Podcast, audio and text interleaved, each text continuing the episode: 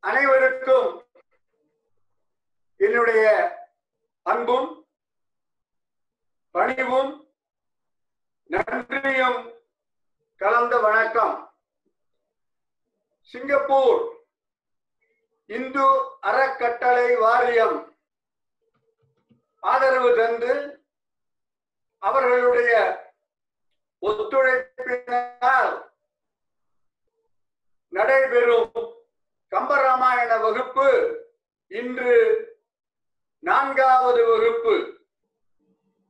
சுந்தரகாண்டம். கடல் தாவு படலம். வகுப்பில் இணைந்துள்ள உங்கள் அனைவருடைய பாதங்களையும் தொட்டு நன்றி கூறி வகுப்பை தொடங்குகின்றேன். அனுமன் மகேந்திரமலையில் இருந்து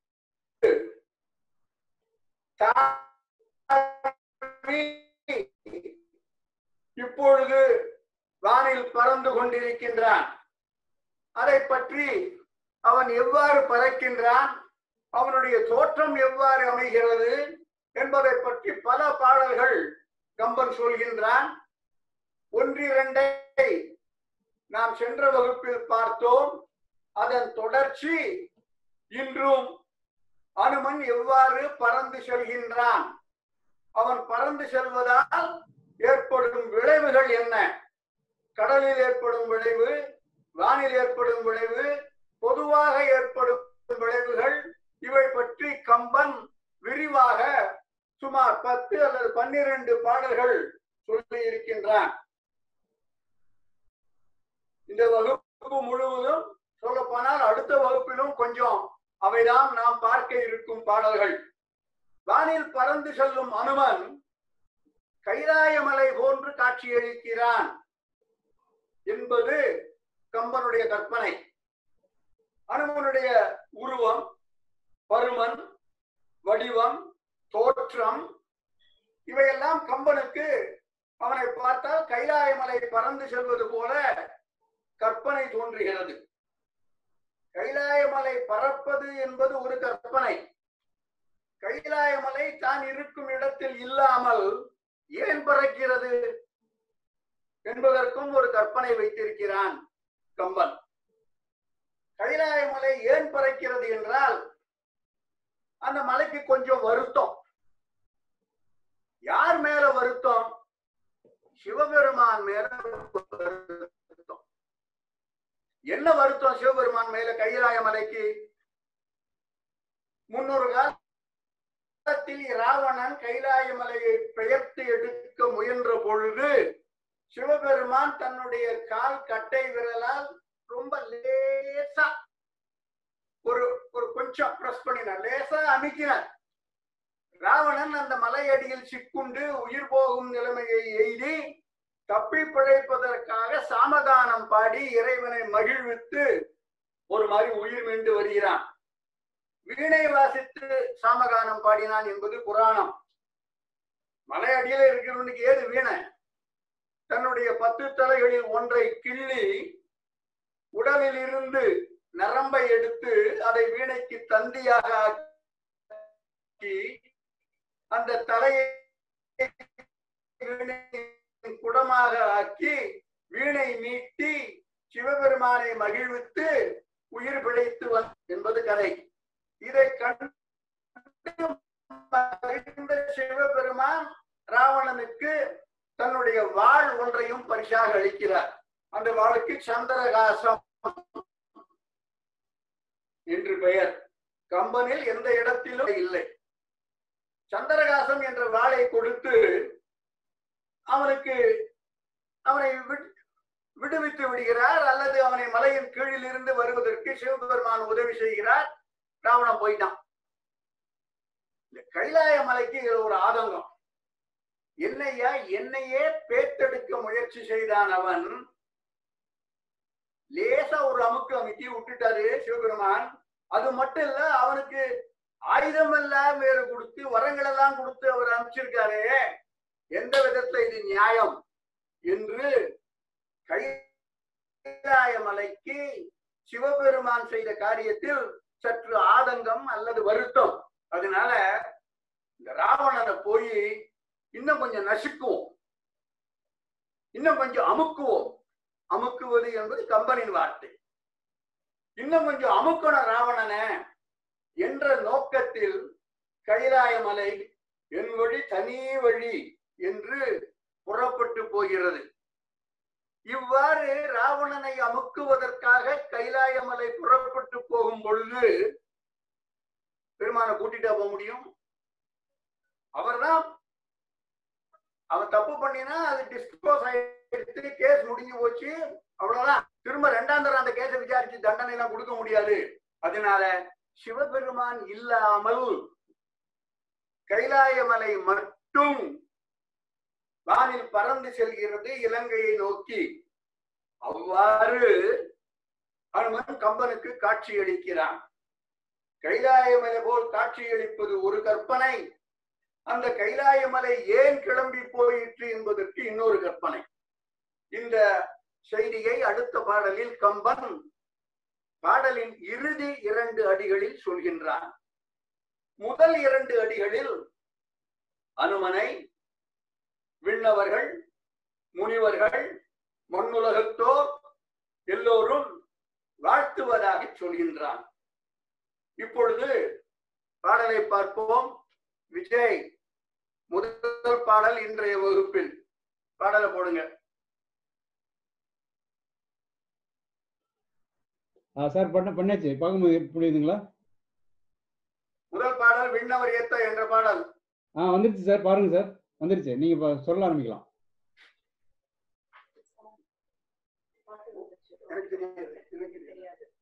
ஓகே பாடல் எனக்கு தெரியல. பரவாயில்ல. மற்றவங்களுக்கு தெரிஞ்ச நான் பாடலை சொல்றேன்.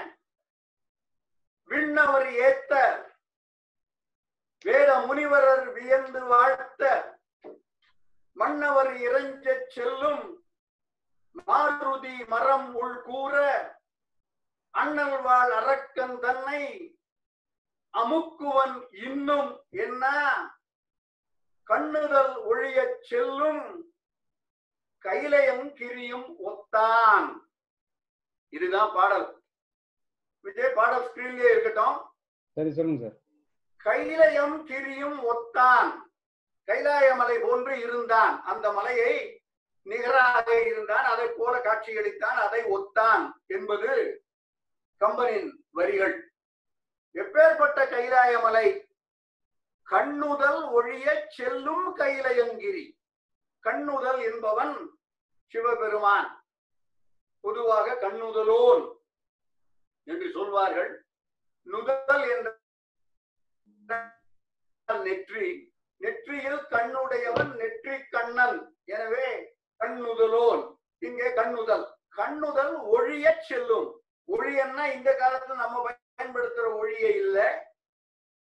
கண்ணுதலோன் நீங்கி கண்ணுதலோனை தவிர்த்து கண்ணுதலோன் இல்லாமல் கண்ணுதலோன் இல்லாமல் செல்லும் கைலையங்கிரியை போன்று அனுமன் காட்சியளித்தான். இது பாடலின் இறுதி வரி. மூன்றாவது வரியில் கைலாயமலை ஏன் புறப்பட்டு சென்றது என்பதற்கான காரணத்தை சொல்கின்றான் கம்பன். அண்ணல் வாழ் அரக்கன் தன்னை அமுக்குவன் இன்னும் என்ன? அமுக்குவன். யாரை? அரக்கன் தன்னை. அவன் எப்பேற்பட்ட அரக்கன்? வாழ் அரக்கன் வாழ் உடைய அரக்கன். அந்த வாழ் யாருடைய வாழ்? அண்ணல் வாழ். லைனுக்கு ஃபுல்லா இப்போ உங்களுக்கு பொருள் புரிஞ்சிருக்கும். அண்ணலாகிய சிவபெருமான் அளித்த வாளை உடைய அரக்கன். அண்ணல் வாழ் அரக்கன். தன்னை அவனை அமுக்குவன் இன்னும் என்ன என்ற நோக்கத்தில் இது வந்து கைலாய மலைக்கு மனசுக்குள்ள ஒரு வன்மம். அது இரண்டாவது அடியின் இறுதி வார்த்தை மரம் உள் கூற. மரம் என்றால் சினம் கோபம். உள் கூற கூற சின்னரா போட்டா அதிகமாக மிகுதியாக பெரியரா போட்டா சொல். வல்லினரா போட்டா கூறு.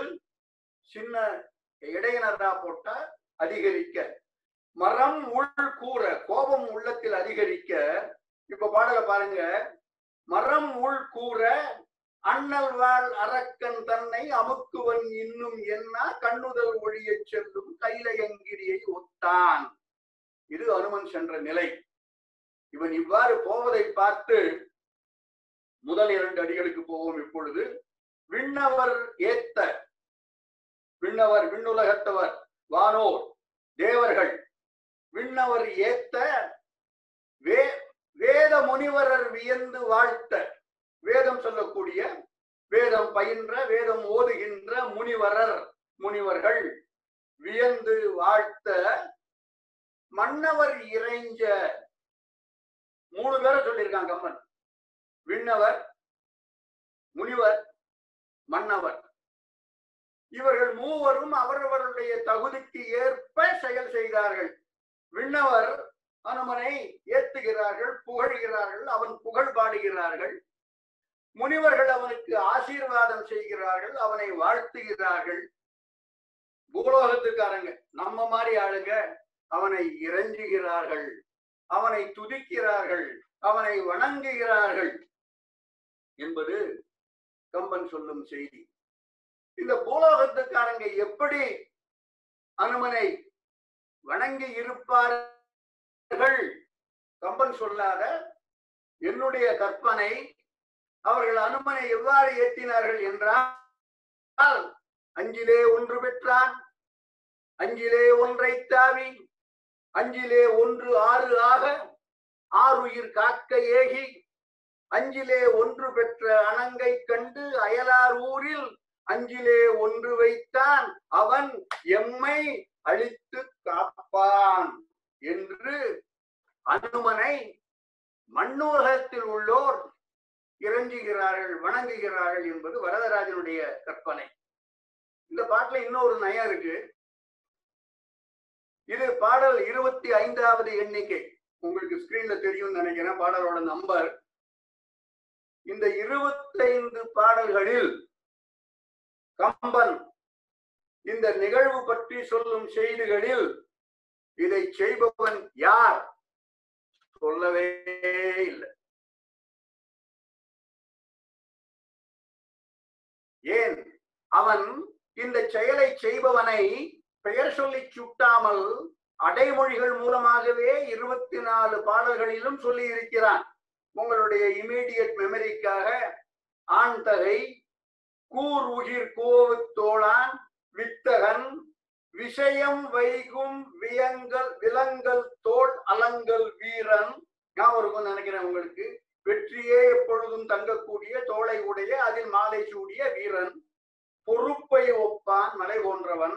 அலங்கல் தாழ் மார்பன் மாலை அணிந்தவன் வீரன்.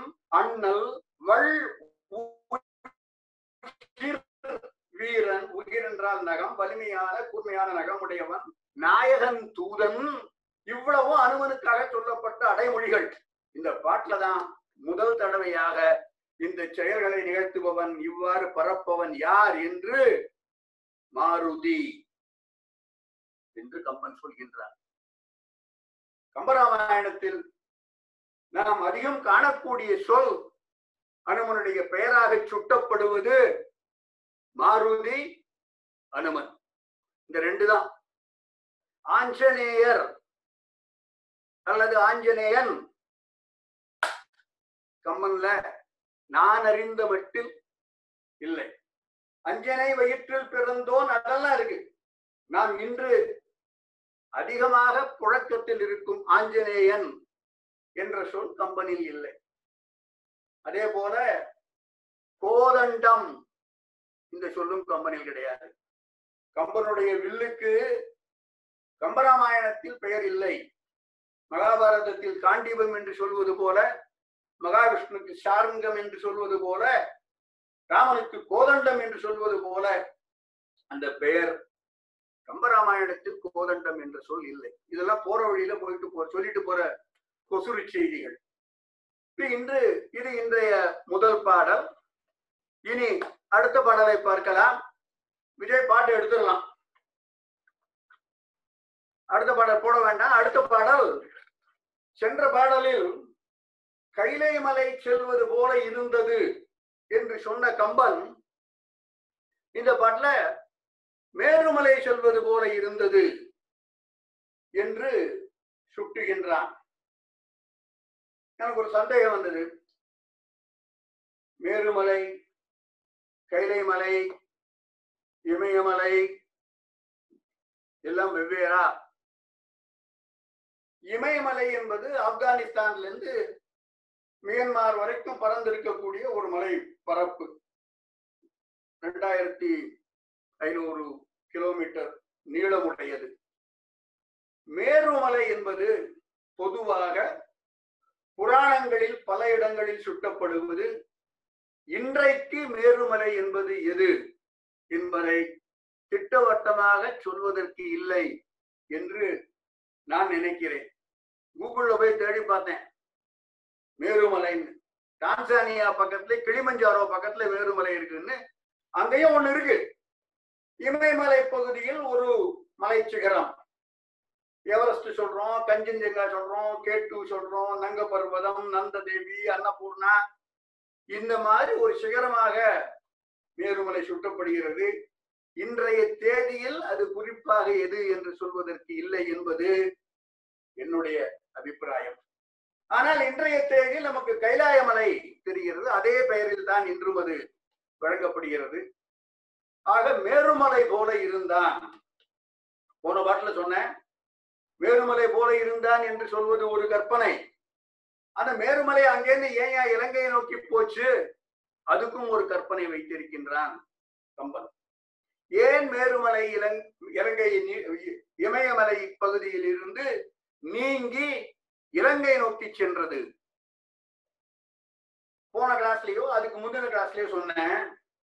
ஆதிசேஷனுக்கும் வாயு பகவானுக்கும் போட்டி ஏற்பட்டு வாயுதேவன் மேருமலையை வேகமாக புரட்டி எடுப்பதற்காக காற்றை வீச ஆதிசேஷன் மலையை சுற்றி கொண்டு தன்னுடைய ஆயிரம் குடைகளை ஆயிரம் தலைகளையும் குடையாக கவித்து காப்பாற்றினான்.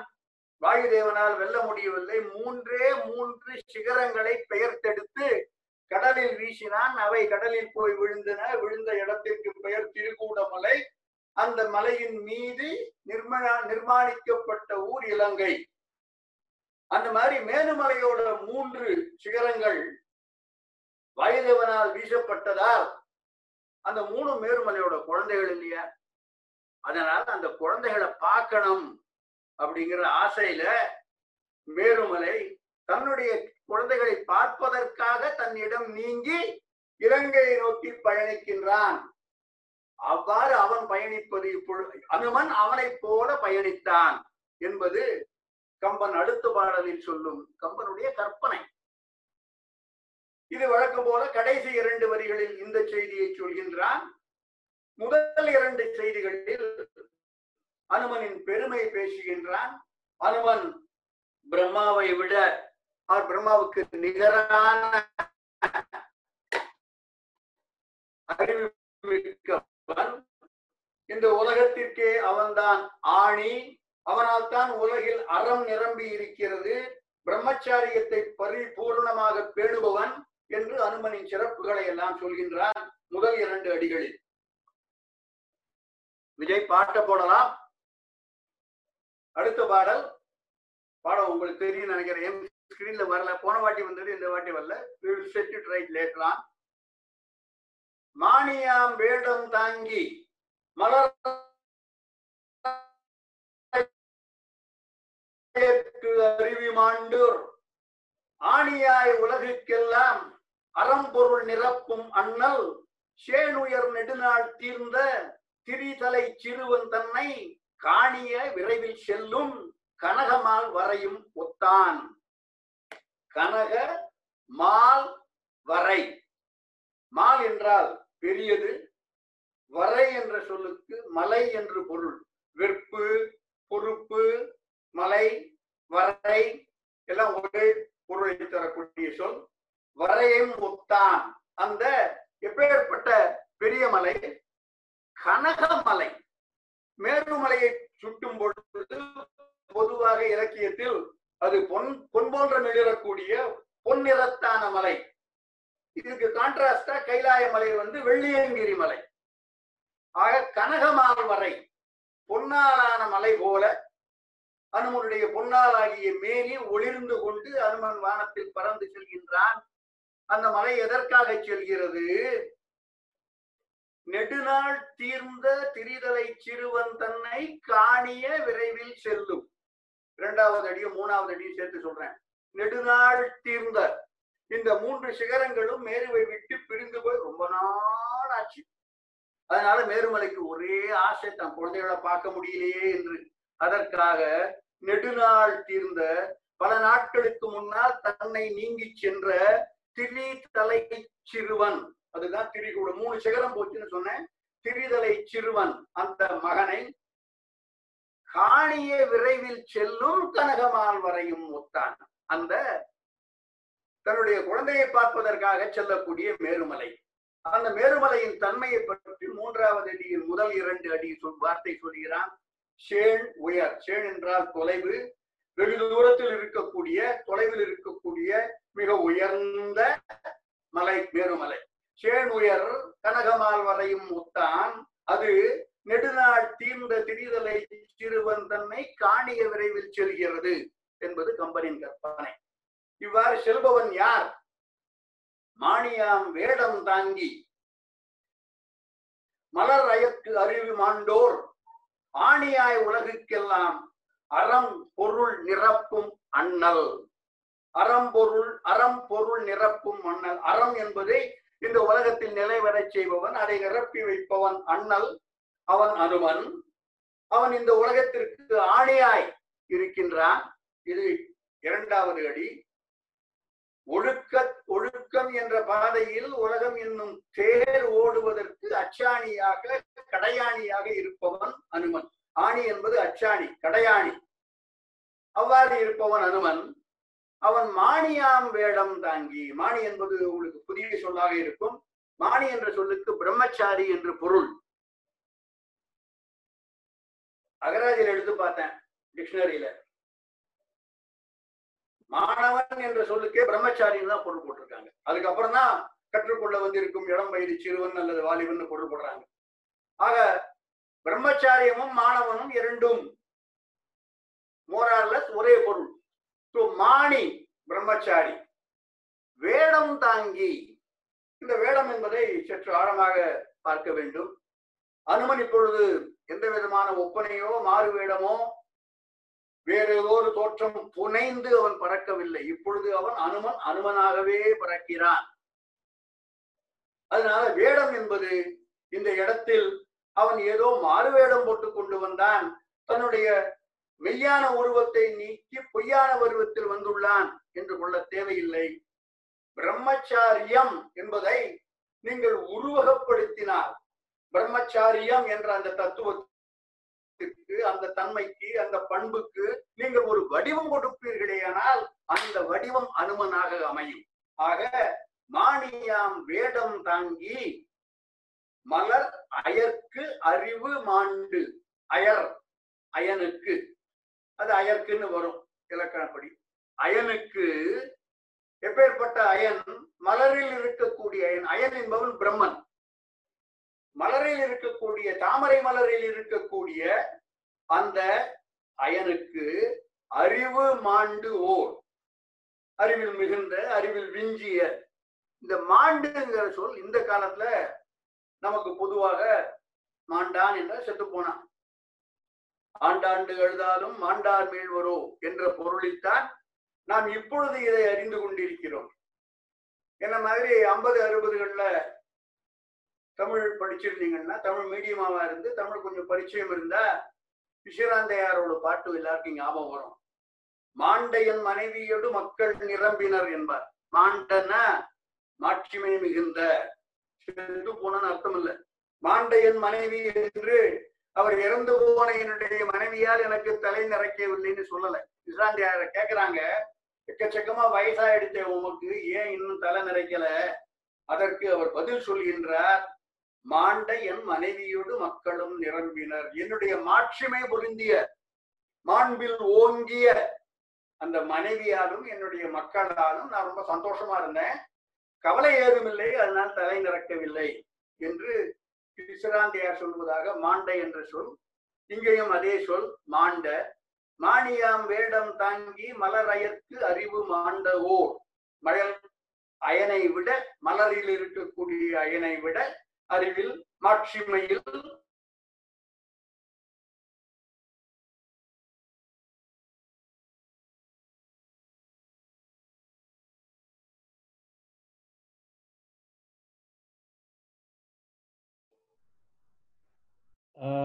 சார்?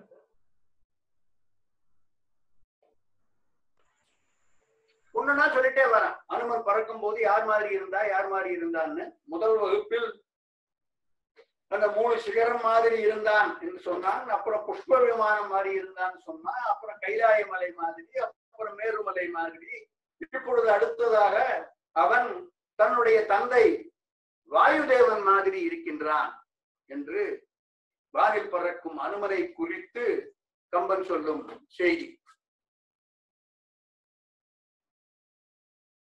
வாயுதேவன் ஊழிக் காலத்தில் அதாவது பிரளய காலத்தில் உலகம் அழிய போகும் அந்த நாளில் இது நம்முடைய புராண கதைகளில் சொல்லப்படும் விஷயம். உலகம் ஒரு நாள் அழியும் அந்த நாள் அந்த சம்பவத்துக்கு பெயர் பிரளயம் இல்லை ஊழி கடை ஊழி என்பார்கள் தமிழில்.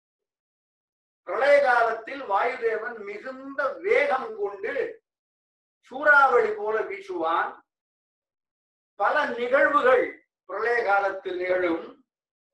அந்த நிகழ்வுகள் எல்லாம் அனுமன் செல்லும் வேகத்தால் இப்பொழுது நிகழ்வது போல ஊழிக்காலத்தில் தன் தந்தை வாயுதேவன் என்ன ஒரு வேகத்தில் சூறாவளியாக வீசுவானோ அந்த வேகத்தில் அனுமன் இப்பொழுது சென்று கொண்டிருக்கின்றான் என்பது கம்பன் அடுத்த பாடலில் சொல்லும் செய்தி. இந்த ஊழிக்காலத்து நிகழ்வுகள் என்ன என்று சொல்கின்றான். விண்ணில் இருந்த நட்சத்திரங்கள் கீழே விழுகின்றன.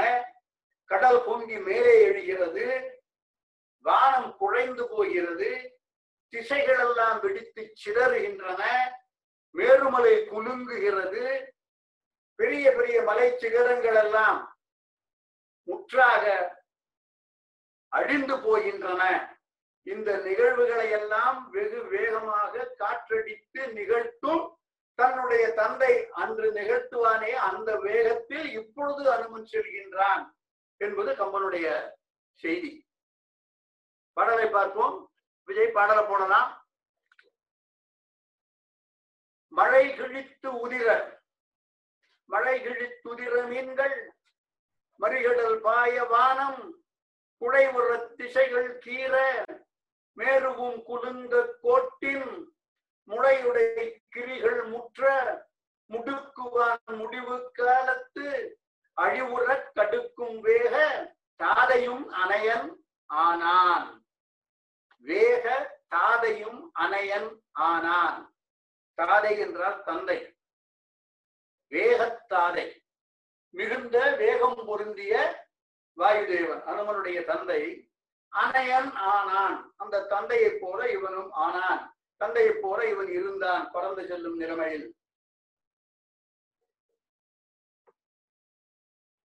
இந்த வேகத்தாரை என்ன செய்கிறான்? முடிவு காலத்து அழிவுற கடுக்கும். கடுக்கும் என்றால் விரைந்து செல்வது. முடிவு காலம் என்பது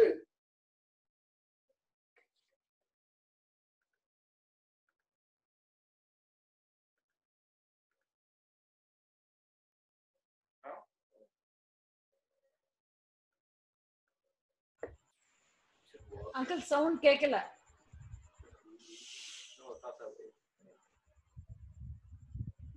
விஜய் அவர் பேசுறது கேட்கல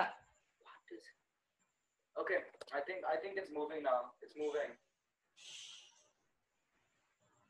பேசலாமா ஆ பேசலாம் விஜய் பேசலாமா Oh, I see the problem. Huh? Blanca? என்ன விடியா பரவாயில்ல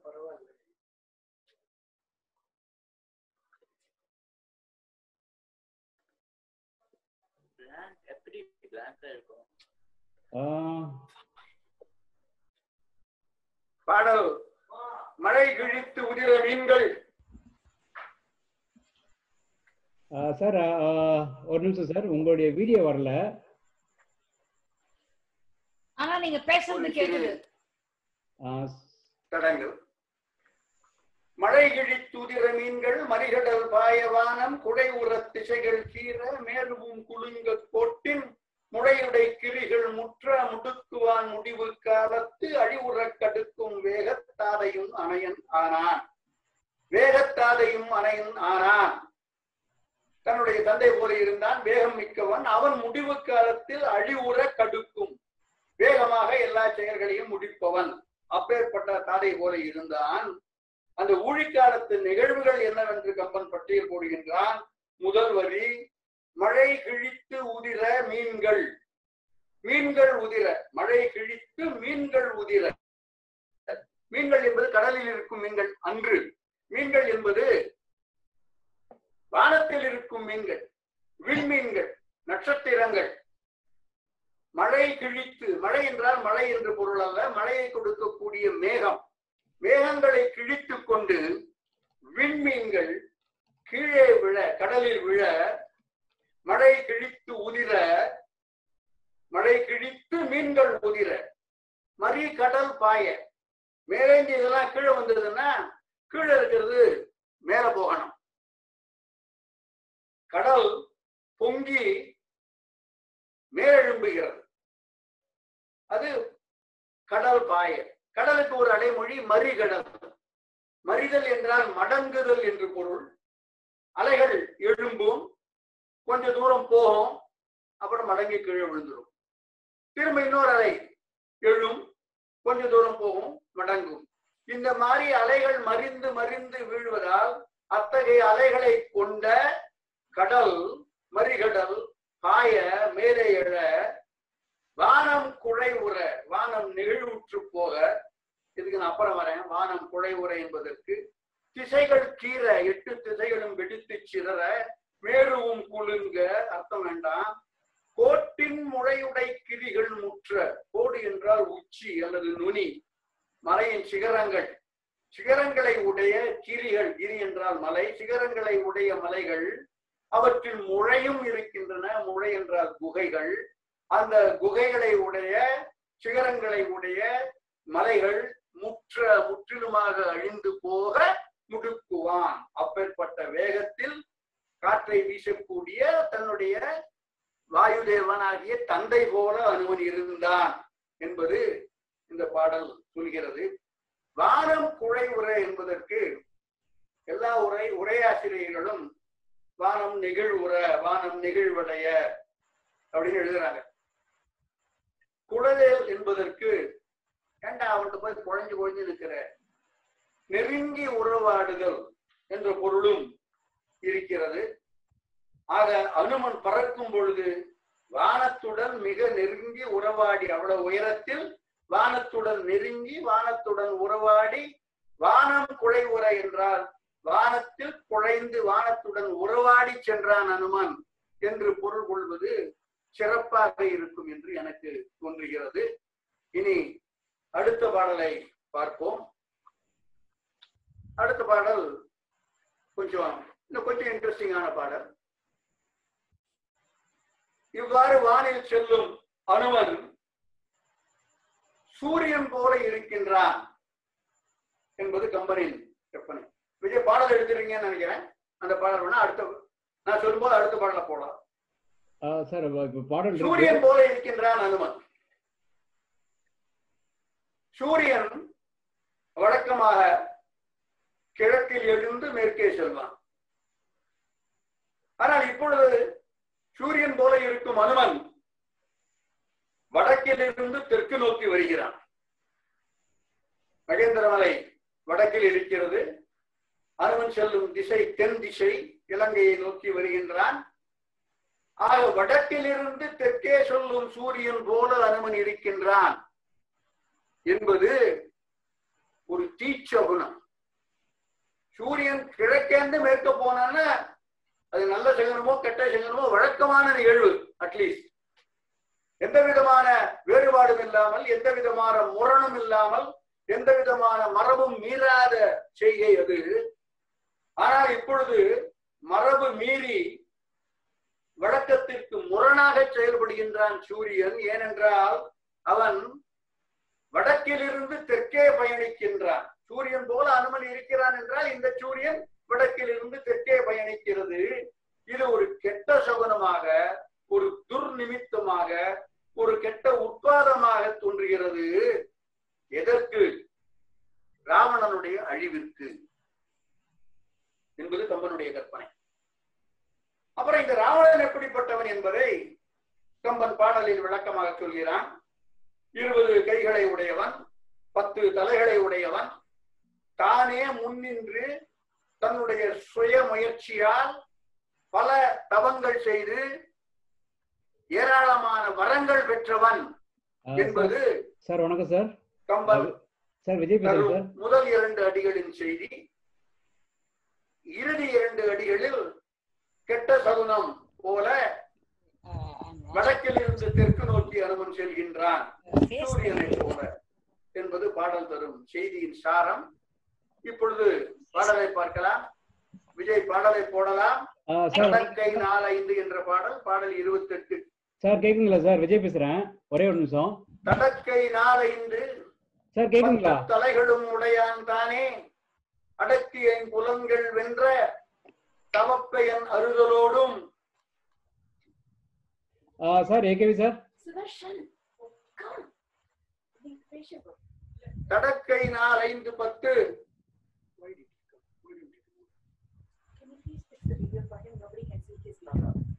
ராஜி கேக்குதுங்களா? நான் பேசுறது. ஆ கேக்குது கேக்குது. நான் அவரை டிஸ்டர்ப் பண்ண வேண்டாம்னு சொல்லி நாள் ஐந்து பத்து தலைகளும் உடையான் தானே. அடக்கிய புலன்கள் வென்ற தவப்பயன் அறுதலோடும் கிடக்குறியாக மாகம் கிழக்கு எழு வழக்கு நீங்கி வடக்கெழுந்து இலங்கை செல்லும் பருதிவானவனும் ஒத்தான்.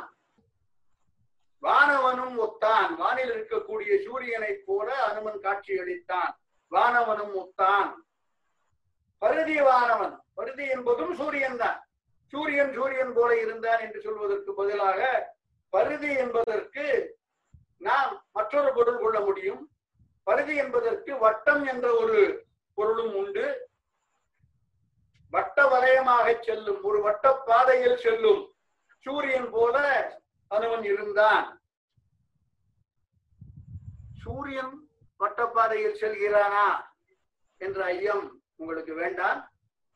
பூமி சூரியனை சுற்றி வருவது போல சூரியனும் மில்கி வேயின் சென்டர் பாயிண்டை வச்சு ஒரு சுற்று சுற்றி கொண்டுதான் வருகிறது என்பது அஸ்ட்ரானமி சொல்லும் செய்தி. இருநூத்தி இருபத்தஞ்சு மில்லியன் வருஷம் ஆகுமா சூரியன் அந்த ஒரு ரவுண்டு சுத்தரத்துக்கு. ஆக பருதிவானவரும் ஒரு வட்டப்பாறையில் செல்லும் சூரியனைப் போல அருவன் இருந்தான். அவன் கிழக்கு எழு வழக்கு நீங்கி வடக்கு எழுந்து இலங்கை செல்லும். கிழக்கிலிருந்து மேற்கு நோக்கி செல்லும் சூரியன் போல இல்லாமல் வடக்கிலிருந்து தெற்கு நோக்கி செல்லும் சூரியனாக இவன் காட்சி தருகிறான். இவ்வாறு முரண்படுவதால் கெடக்குறியாக. குறி என்றால் நிமித்தம் கெடக்குறியாக. ஒரு துர்ச்சகுணமாக. மாதம் என்பது வானம் என்று பொருள். வானத்தில் கிழக்கு எழு வடக்கு நீங்கி. இது எதற்கான கெட்ட சகுனம்? தவ பயன் அருதலோடும். ராவணனுடைய அவன் தவம் செய்து பெற்ற தவத்தின் பயன்கள் எல்லாம் அற்று போகின்றன அதற்கான தொடக்கம் போல அந்த வருகையை சுட்டுவது போல ஒரு கெட்ட சகுனம் போல சூரியன் வடக்கில் இருந்து தெற்கு நோக்கி பயணிக்கின்றான். ராவனுடைய தவ பயன் அறுதலோடும் எப்பேற்பட்ட ராவணன்? தடக்கை நாலைந்து நாலைந்து என்றால் நாலஞ்சு இருபது. தடக்கை என்றால் பெரிய கைகள். பெரிய இருபது கைகளை உடைய இராவணன் பத்து தலைகளை உடையவன் அவன் தானே அடக்கி ஐம்புலன்கள் வென்ற தவப்பயன்.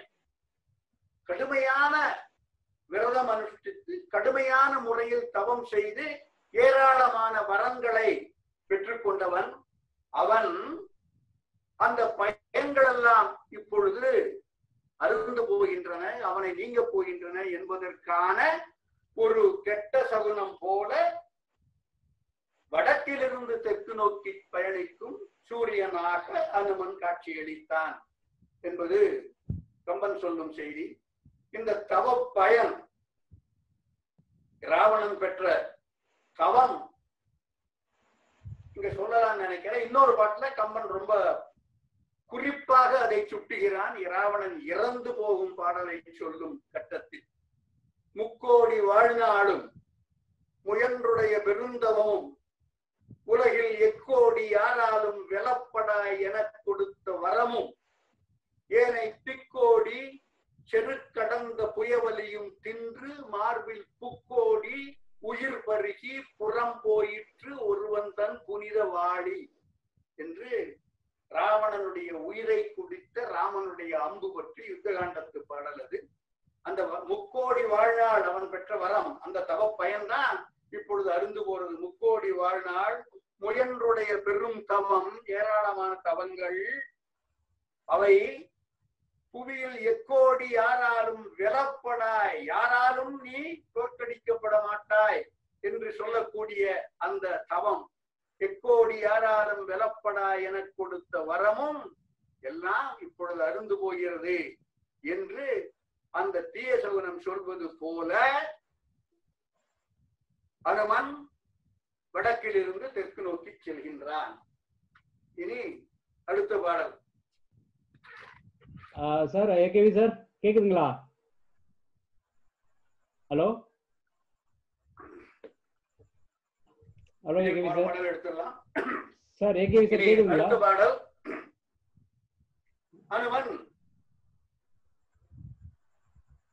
தர்மராஜாவின் ஆழி சக்கரம் போல காட்சி அளிக்கிறான் அவன். பயணிக்கும் பொழுது. இந்த அறத்தினுக்கு அரசன் என்று கம்பன் சுட்டுகிறான் அவனை. அவனுடைய ஆழி சக்கரம் ஆழி என்றாலே சக்கரம் தான் அவனுடைய ஆக்ஞா சக்கரம் அல்லது ஆணை சக்கரம் போல அனுமன் வானில் பறந்து செல்கின்றான் என்பது அடுத்த பாடலில் சொல்லப்படும் செய்தி. இந்த அறத்தின் அரசன் ராவணனுக்கு அஞ்சி இருக்கின்றான். அவன் மரத்தோடு செய்பவன் எப்பொழுதுமே ராவணன். அவனுக்கு அஞ்சி. அவன் இருக்கும் இலங்கையில் வசிக்க முடியாமல் இலங்கையை விட்டு வேறு எங்கும் வசிக்க முடியாமல் வேறு ஒரு இடத்தை சரணம் அல்லது தனக்கு புகழ் தனக்கு அரண் என்று கருது அந்த எண்ணத்தை விட்டுவிட்டு ராமனை பற்றி கொண்டு அந்த சக்கரம் செல்கிறது. ராமனை பாதுகாப்பாக கொண்டு அந்த சக்கரம் செல்வது போல அனுமன் செல்கின்றான் என்பது பாடலின் செய்தி சுருக்கம் பாடலின் சாராம்சம். இப்பொழுது நாம் பாடலை பார்ப்போம். விஜய் பாடலை போடுங்க. ஒரு சார். சின்ன தடங்கள். சார் கேக்குதுங்களா? நான் பேசுறது கேக்குதுங்களா? ஏகேவி அவரே ஸ்கிரீன்ல இல்ல விஜய். ஓகே. டிஸ்கன் அனைவருக்கும் வணக்கம். ஒரு ஒரு நிமிடம். அவர் டிஸ்கனெக்ட் பண்ணிட்டு மறுபடியும் கனெக்ட் பண்றாரு ஏகேவி அவருடைய வீடியோ கொஞ்சம் ப்ராப்ளம் இருக்கு. ரீகனெக்ட் பண்ணிட்டு மறுபடியும் சரி சரியா நினைக்கிறேன். வரைக்கும் ஒரு வீக் கூட இப்படி ஆனது இல்ல ஒரு ஒரு one or two minutes wait பண்ணுங்க.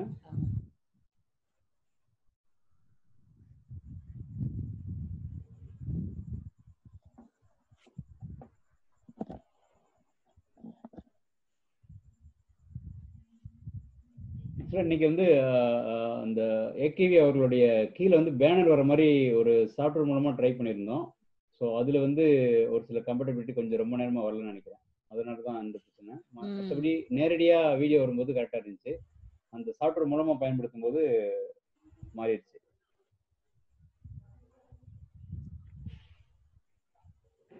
அவர் பேசுறது உங்களுக்கு கேக்குதா விஜய்? கேக்குது. கொஞ்சம் அவர் கான்சென்ட்ரேஷன் வந்து அவர் படிக்கிறதுனால சரியா ம். அதான் நம்ம அவர்கிட்ட டிஸ்டர்ப் பண்ண வேண்டாம் தான் அவரோட பேசல நடுவுல. ம் ரைட் அவர் வீடியோ தெரியாட்டி ஆடியோ தெரியாது ஓகே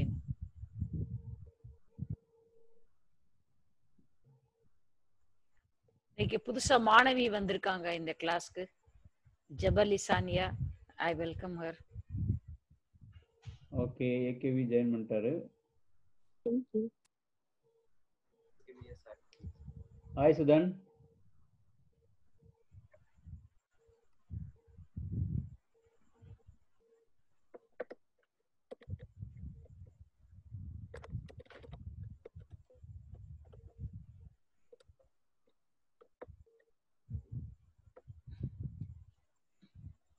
ஏகேவி ஆடியோல கனெக்ட் ஆகி தான் இருக்காரு விஜய். ஏ அதான் ஸ்டார்ட் பண்ணுவாங்க வெயிட் பண்ணுங்க. ம். நீங்க அந்த செய்யுள போட்டுடலாம் அவர் கேட்டத. இல்ல இல்ல அவரு ஆ சுதன் தெரியறாரே இப்போ. இதோ இங்க இருக்காரே. ஆ okay good. Okay. Yes sir இப்போ கரெக்டாக இருக்குங்க சார். அந்த பாடல் வருதா? பாடல் பாடல் இன்னும் வரல. பாடல் இப்போ போட ஒரு நிமிஷம். ஆ, பாடல் அஞ்சு அஞ்சு தாங்க சார்? பாடல் ஐந்து. எனக்கு பாடல் தெரியுது. ஆ சரிங்க சார் நல்லது சார் ஓகேயா ஆ சரிங்க ஓகே சார் ஓகே ஓகே தொடரலாம். ஒரு அனைவரிடமும் மன்னிப்பு கேட்டுக்கொள்கிறேன். ஒரு சிறிய தடங்கள். இதெல்லாம் நடக்கிறதா ரொம்ப சர்வசாதாரணம். இது கொஞ்சம் நான் என்னோட ஐபேட்ல இருந்து லேப்டாப் மாறினேன். அந்த பேனர் வந்து வெர்ச்சுவல் பேனரா போட்டோம். இதெல்லாம் பண்ணும்போது கொஞ்சம் சில பிரச்சனைகள் இனிமே எல்லாம் சரியாயிடும் நினைக்கிறேன். சோ ஆழியும் அணையன் ஆனான் ஆழி என்றால் ஆணை சக்கரம் ஆக்ஞா சக்கரம் யாருடைய ஆணை சக்கரம்? அறத்தகை அரசன். அறக்கடவுள். அறத்திற்கு அரசன் தர்மராஜா. அவனுடைய தின்போர் ஆழி போருக்கு வலிமை உடைய போர் செய்யக்கூடிய வலிமை உடைய ஆழி என்றால் சக்கரம். பாழியன் தோளுடை பத்மநாபன் கையில் ஆழி போல் நின்று அந்த ஆழி சக்கரம்தான். ஆழி போல் நின்று. ஆக ஆக்ஞா சக்கரம் அந்த சக்கரம் போல அனுமன் இருந்தான். இந்த தர்மராஜாக்கு என்ன பிரச்சனைன்னா புறத்து உரல் அஞ்சு. புறம் என்றால் வெளியே. எதற்கு வெளியே? மரத்தொழில் அரக்கன் வாழும் மாநகர். மரத்தொழில் அரக்கன். இராவணன் இரண்டாவது லைன் மரத்தொழில் அரக்கன் வாழும் மாநகர். அதுதான் இலங்கை. அந்த இலங்கைக்கு புறத்து உரல் அஞ்சு. அந்த இலங்கைக்கு வெளியே இருக்கவும் அஞ்சு. நிச்சயமா உள்ள இருக்க முடியாது. வெளியே இருக்கிறதுக்கும் அஞ்சு. வேறு ஒரு அரண் அரணம் புக்கு உரைதல் போக்கி. அரணம் என்றால் அரண் புகலிடம் பாதுகாப்பான இடம். இலங்கையை விட்டு வெளியில இருக்க முடியாது. வேறு ஏதாவது ஒரு தகுந்த இடம் அரண் பாதுகாப்பான இடம் அங்க போய் வாழலாமா? அங்க போய் உரையலாமா என்ற எண்ணத்தையும் போக்கி அந்த எண்ணத்தையும் விட்டு விட்டு ஆக புறத்துறல் அஞ்சி வேறொரு அரணம்புக்கு உரைதல் போக்கி மரத்தொழில் அரக்கன் வாழும் மாநகர் யார துணையா வச்சுக்கிறான்? மனுவின் வந்த திறத்தகை ராமன் என்னும் சேவகர் பற்றி செல்லும் அறத்தகை அரசனுடைய ஆழி. மனுவின் வந்த மனு குலம் மனு வம்சம் இந்த வம்சம் சூரிய வம்சம் அதன் முதல் ராஜா மனு. அவனுக்கு அப்புறம் இஷ்வாகு பகீரதன் ஹரிச்சந்திரன் ரகு மாந்தாதா நிறைய பேர் வராங்க. அண்டு கடைசியா தசேரதன் இப்பொழுது ராமன் மனுவின் வந்த இராமன். மனுவின் வந்த ராமனுக்கு அடைமொழி திறத்தகை ராமன் வலிமை உடைய ஆற்றல் மிக்க ராமன் மனுவின் வந்த திறத்தகை ராமன் என்னும் சேவகன். சென்ற வகுப்பிலேயே பார்த்தோம். சேவகன் என்றால் இறைவன் அல்லது கடவுளை சேவகன் என்று சுட்டுவது வழக்கம். இந்த இடத்தில் ராமனை குறி சொல் சேவகனை பற்றி செல்லும் அறத்தகை தின் தின்போர் ஆழியும் அணையன் ஆனார். அணையன் என்றால் அதை போன்று இருந்தான் என்பது இந்த பாடல் சொல்லும் செய்தி. இனி அடுத்த பாடலுக்கு போலாம். விஜய் பாட்டு எடுத்துருங்க. அடுத்த பாடலில் சொல்லப்படும் செய்தி அனுமன். முழுமதி போல. பூர்ணச்சந்திரன் போல இருந்தான் என்பது செய்தி. எந்த என்ன குறிப்பிட்ட ஒரு பூர்ணச்சந்திரன் போல? இந்த பூர்ணச்சந்திரன் ஊழிக் காலத்தில் பிரளயம் உலகம் அழியும் பொழுது தோன்றும் சூரியன் போல அனுமன் காட்சி அளித்தான் என்று அந்த ஊழியின் நிகழ்வுகள் பற்றி கம்பன் சொல்கின்றான்.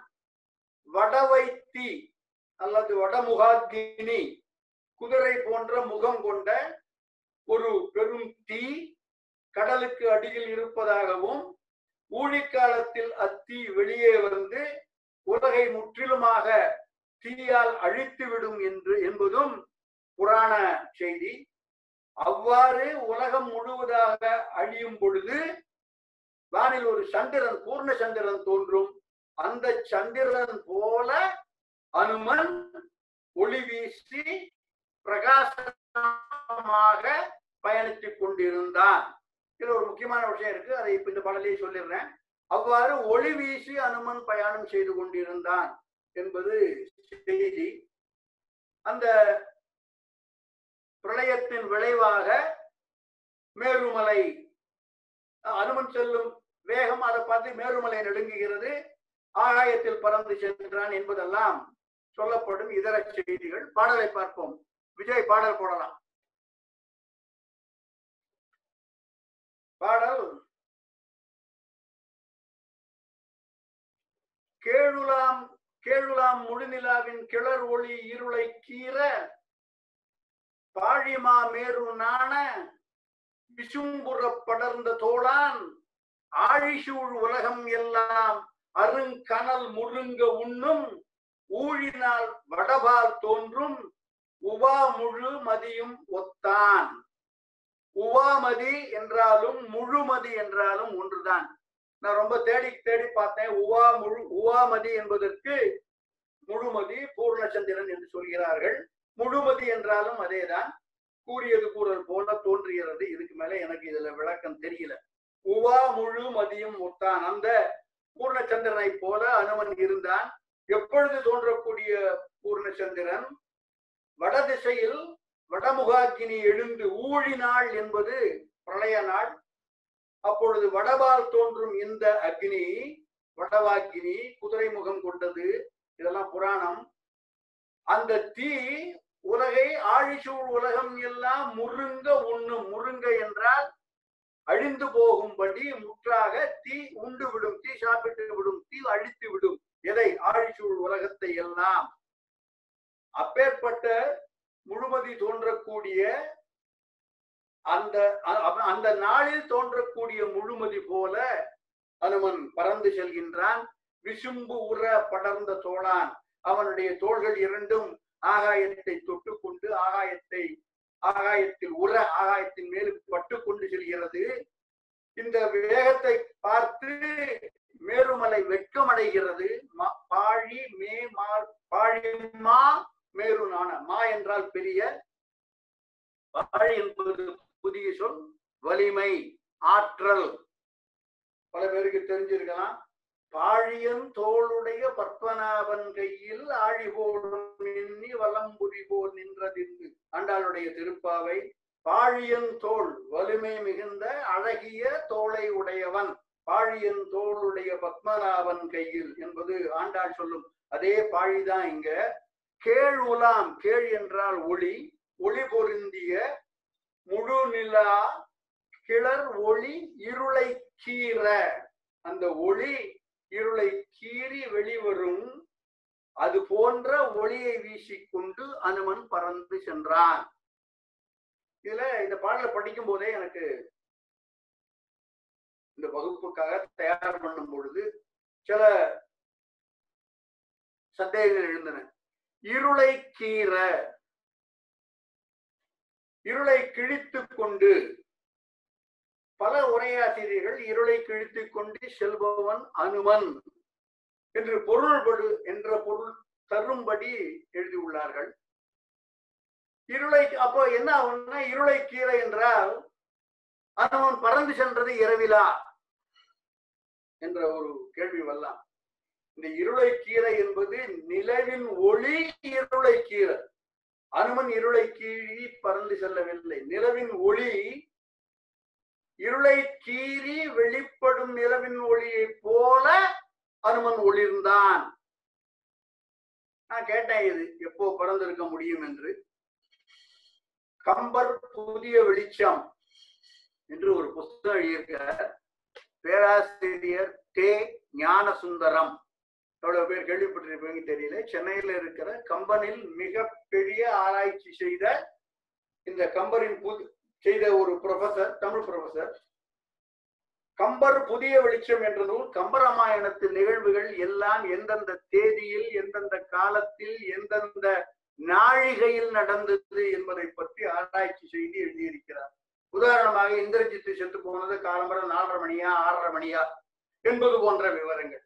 என்று போர் துவங்கப்பட்டது என்பது போன்ற பல விவரங்களை கம்பன் வால்மீகி இருவர் துணையை கொண்டு அந்த காலத்துல டைம்லாம் கிடையாது. எல்லாம் எத்தனை நாழிகை பௌர்ணமியா திதியா அமாவாசையா இவை எல்லாம் சேர்த்து கணக்கு பண்ணி கம்பர் புதிய வெளிச்சம்னு ஒரு புஸ்தகம் இருக்கார் கம்பன்ல இந்த மாதிரி விஷயங்களுக்கு அவர் அத்தாரிட்டி அவர்கிட்ட ஃபோன் பண்ணி கேட்டேன் ஐயா இந்த மாதிரி இருக்கு.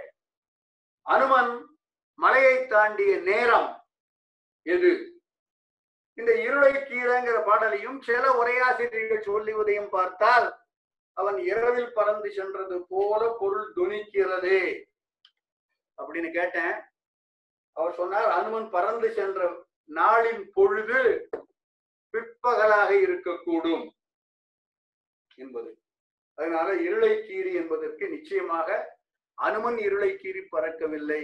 இருளை கீறி வெளிப்படும் நிலவு போல அனுமன் ஒளிர்ந்தான்.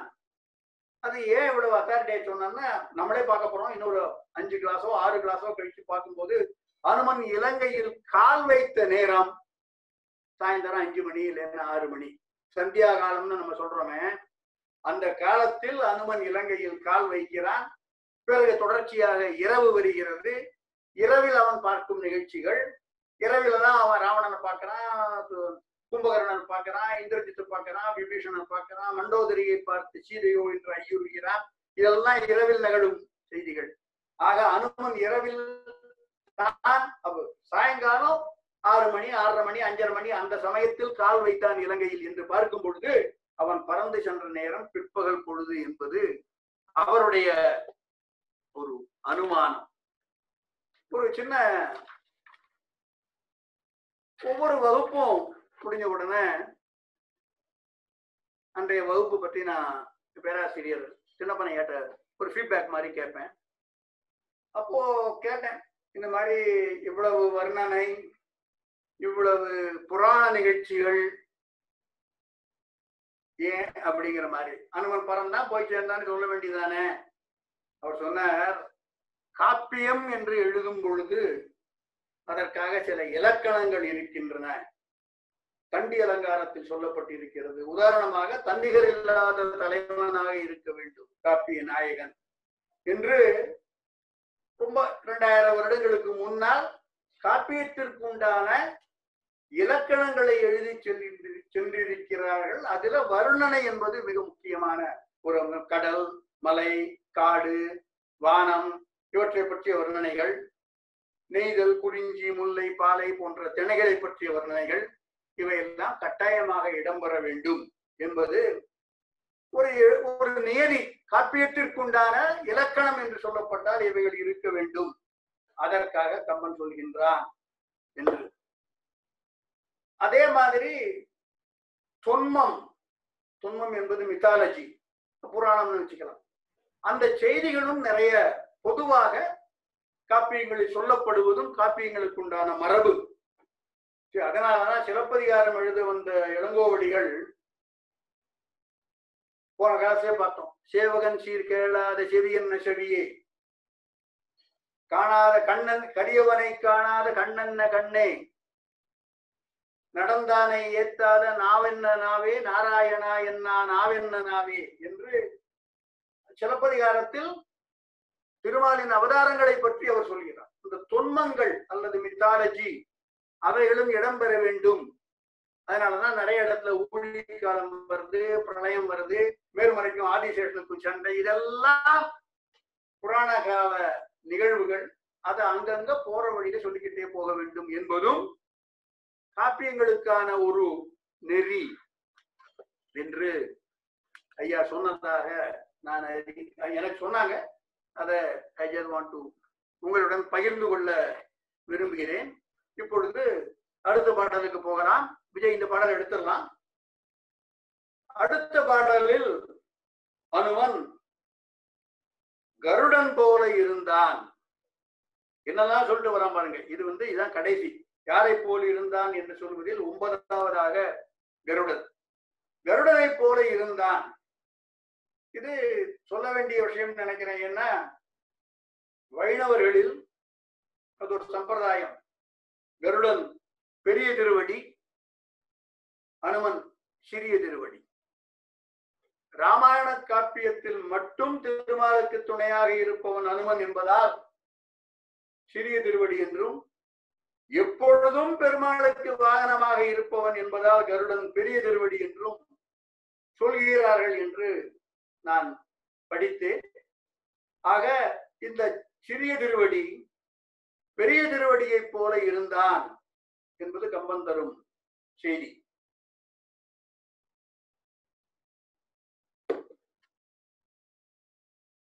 கருடன் எவ்வாறு வானில் பறந்து சென்றானோ அதுபோல அனுமன் வானில் பறந்து சென்றான். இவ்வளவுதான் ரொம்ப ரொம்ப சுருக்கமாக இந்த ஒரு செய்திதான் சொல்லப்படுகிறது. அவன் பறந்து சென்ற வேகம் இவற்றை பற்றி பல விவரங்கள் சொல்லி கம்பன் பாடலை தருகிறான் பாடலை பார்ப்போம் விஜய்.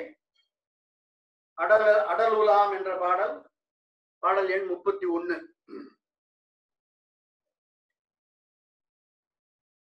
உலாம் அடல் உலாம் திகிரி மாயற்கு அமைந்ததன் ஆற்றல் காட்ட குடலலாம் அவுணர் சிந்த குன்றன குறித்து நின்ற திடலெல்லாம் தொடர்ந்து செல்ல சேன் விசும்பு ஒதுங்க தெய்வ கடலெல்லாம் கலங்கத்தாவும் கருடனும் அணையன் ஆனான்.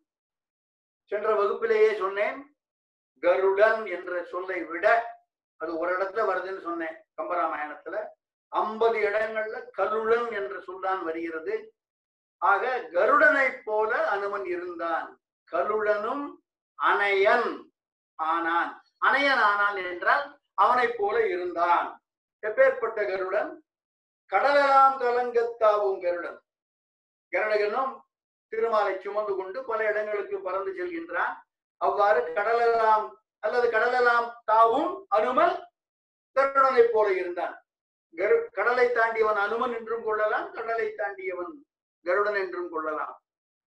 அந்த அனுவன் அடல் உலான் திகிரி மாயற்கு அமைந்த தன் ஆற்றல் காட்ட. இது முதல் வரி திகிரி என்றால் சக்கரம். மாயன் என்பவன் திருமால். அடல் உலாம் திகிரி மாயற்கு திகிரியை உடைய திருமாலுக்கு வலிமை மிகுந்த சக்கரத்தை உடைய அடல் என்றால் வலிமை. அடல் உலான் திகிரி மாயற்கு வலிமை மிகுந்த சக்கரத்தை உடைய திருமாலுக்கு தன்னுடைய ஆற்றல் காட்ட தன்னுடைய ஆற்றலை எல்லாம் வெளிப்படுத்தும் வண்ணம் அனுமன் பறந்து செல்கின்றான். அது ஒரு செய்தி. அவனுக்கு ஒரு நோக்கம் இருக்கு இவ்வாறு பறந்து செல்வதில். குடல் எல்லாம் அவுணர் சிந்த குறித்து நின்ற குறித்து குறிக்கோளாக எதை குறிக்கோளாக கொண்டான்? குடல். குடல் என்றால் குடல் குடல் எல்லாம் அவுணர் சிந்த அவுணர் என்றால் அசுரர்கள். அசுரர்களை கொள்வேன் அசுரர்களை வீழ்த்துவேன் அவர்களை மாய்ப்பேன் அவருடைய குடல்களை எல்லாம் உருவுவேன் என்று குடலெல்லாம் அவுணர் சிந்த அதை குறி குறித்து நின்ற குன்று என்ற குன்று போல வலிமை உடைய அனுமன் பறந்து செல்கின்றான். அவன் பின்னால் திடல் எல்லாம் தொடர்ந்து செல்கின்றன. முதல்லயே பார்த்தோம் அவன் புறப்பட்ட வேகத்தில் மலையின் சில பகுதிகள் அவனுடன் பின்னால் சென்றன என்று சில பகுதிகள் இன்னும் சென்று கொண்டிருக்கின்றன என்று கொள்ளலாம். பல கீழே விழுந்தது. அதனாலதான் சேது வந்தது போலாச்சுன்னு ஆச்சுன்னு முன்னால் நிகழ்ந்த நிகழ்வை சொல்லுவதாக திடலெல்லாம் தொடர்ந்து சொல்ல சேன் விசும்பு ஒதுங்க. விசும்பு என்றால் ஆகாயம். ஆகாயம் ஒதுங்க போவதில்லை. ஆகாயத்தில் உள்ள மேகங்கள் எல்லாம் ஒதுங்கி வழிவிட ஷேன் என்றால் தொலைவு நீண்ட தூரத்தில் வெகு தூரத்தில் இருக்கக்கூடிய வெகு தூரத்தில் இருக்கக்கூடிய ஆகாயத்தில் இருக்கக்கூடிய மேகங்கள் எல்லாம் ஒதுங்கி வழிவிட தெய்வ கடலெல்லாம் கலங்க தெய்வத்தன்மை வாய்ந்த கடல் எல்லாம் கலங்க இவனுடைய வேகத்தை கண்டு கலங்க தாவும் கலுழனும் அணையன் ஆனான். கருடனை போல அனுமன் இருந்தான் என்பது முப்பத்தி ஓராவது பாடல் தரும் செய்தி. இனி அடுத்தது திரும்பவும் இன்னும் முடியல. அனுமன் எவ்வாறு சென்று கொண்டிருக்கிறான்? அடுத்த பாட்டு. அதைத்தான் கம்பன் இன்னும் சொல்கின்றான். அடுத்த பாடலில் சொல்லப்படும் செய்தி அனுமன் பறந்து போறான். அவனுடைய வாள் ஆகாயத்தில் சஞ்சரித்துக் கொண்டிருக்கிறது. அந்த வாளை பார்த்து அந்த வாள் மேகல அதாவது விண்ணுலகம் வரை செல்கிறது அந்த வாள். அதை பார்த்து அங்க இருந்த தேவர்களுக்கெல்லாம் ஒரே ஆச்சரியம். வாமனாவதாரத்தில் திருமால் தன்னுடைய காலால் வானத்தை முழுவதும் அளந்தான் ஒரு அடியாக. மண்ணுலகம் எல்லாம் ஒரு அடி விண்ணுலகம் எல்லாம் ஒரு அடி என்று இரண்டு அடி முடியும் மூன்றாவது அடி மகாபலின் தலை ஆக வானுலகை எல்லாம் திருமால் தன்னுடைய காலால் அளந்தது போல அனுமன் அதே வானுலகத்தை எல்லாம் தன்னுடைய வாளால் அளந்து போகின்றானே என்று வியந்து நிற்கிறார்கள் விண்ணோர் என்பது கம்பன் அனுமன் பறந்து செல்லும் செய்தியை குறித்து விண்ணோர்களின் கருத்து அது விண்ணோர்களின் வியப்பு குறித்து சொல்லும் பாடலாக அடுத்த பாடல் அமைகிறது. விஜய் பாடலை போடலாம்.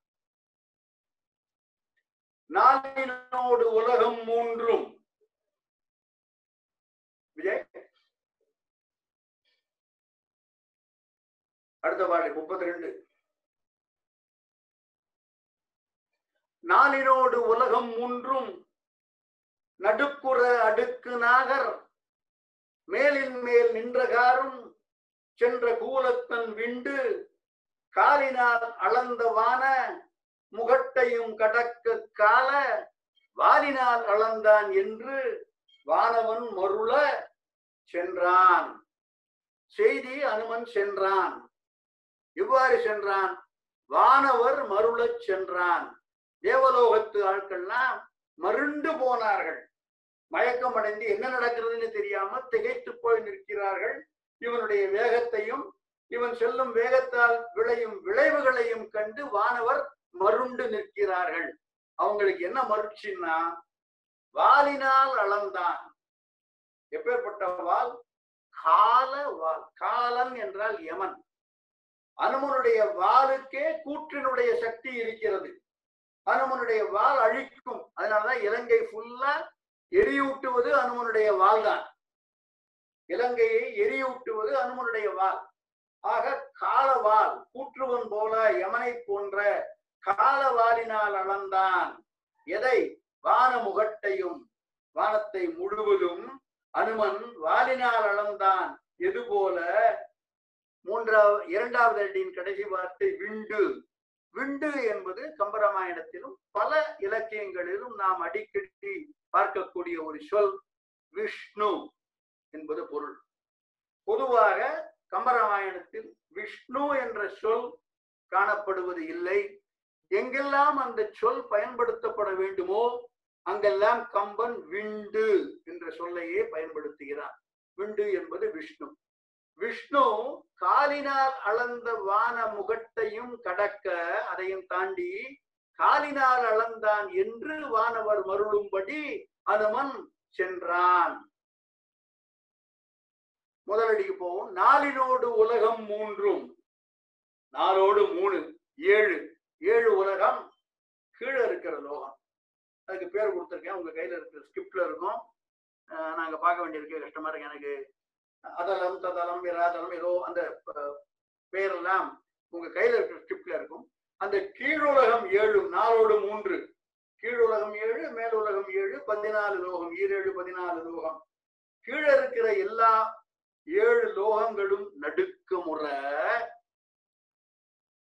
அடுக்கடுக்காக மேலே இருக்கக்கூடிய நாகர் என்பது தேவர் என்று பொருள். நாகர் என்பது அதான் தமிழ்ல ஒரு ரொம்ப சர்வசாதாரணம் ஒரு சொல். பல பொருள்களை தரும். அந்தந்த இடத்திற்கு ஏற்ப பொருள் கொள்ள வேண்டும். நாகர் என்பது போன கிளாஸ்ல பார்க்கும்போது நாகலோகத்து வாசிகள் மனிதரைப் போலவும் பாம்பு போலவும் உடல் கொண்டவர்கள் என்று சொன்னேன். அதே நாகர் என்ற சொல்லுக்கு அகராதியில் போய் பார்த்தீங்கன்னா தேவர்கள் என்ற பொருளும் இருக்கிறது. தேவர்கள் அடுக்கு மேலின் மேல் நின்ற ஏழு உலகங்கள் ஒன்றிற்கு மேல் ஒன்றாக அடுக்கப்பட்டு கடைசி லோகம் சத்தியலோகம் பூலோகம் புவர்லோகம் சுவர்லோகம் என்று இறுதியான லோகம் சத்தியலோகம் பிரம்மலோகம் அது. அந்த ஏழு அடுக்கு. அந்த எல்லா உலகங்களையும் வாலினால் அளந்தவன்.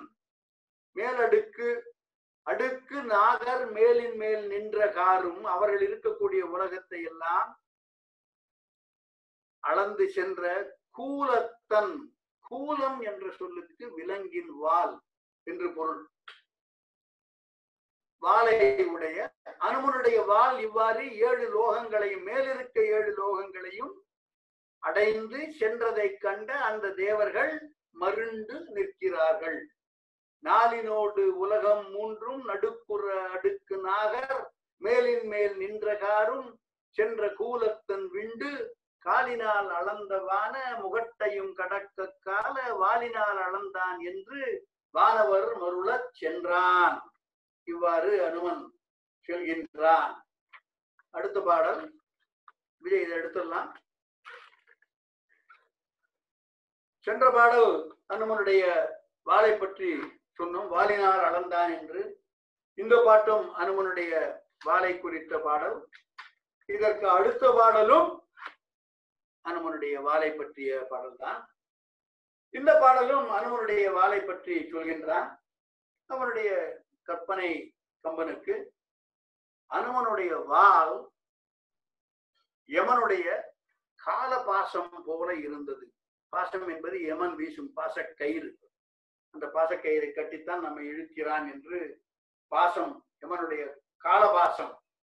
அது போல அனுமனுடைய வாள் இருந்தது என்பது முதலில் கம்பன் தரும் செய்தி. ராவணனுக்கு அஞ்சி அரக்கர்களுக்கு அஞ்சி அவர்கள் கண்ணில் படாமல் இந்த வாள் அனுமனுக்கு பின்னால ஒளிஞ்சுண்டு போறதாம் ஏனென்றால் வானவர்கள் கண்டுவிடுவார்களோ என்று அஞ்சி அனுமனே போறான். அவனை உள்ள விட்டாங்கன்னா வாழ உள்ள விட மாட்டாங்கன்னா கற்பனை. வால் அஞ்சி கொண்டு அனுமன் பின்னால் ஒளிந்து கொண்டு போனது என்பது கம்பன் தரும் செய்தி. அந்த வால் யமனுடைய பாசக்கயிறை போன்று இருந்தது என்பது ஒரு செய்தி. பின் அனுமன் எந்த வேகத்தில் தாவுகின்றான்? எவ்வாறு உறக்க குரல் எடுத்து மலையிலிருந்து கிளம்பும் பொழுது ஆரவாரம் செய்து ஆர்ப்பரித்து கிளம்பினான்.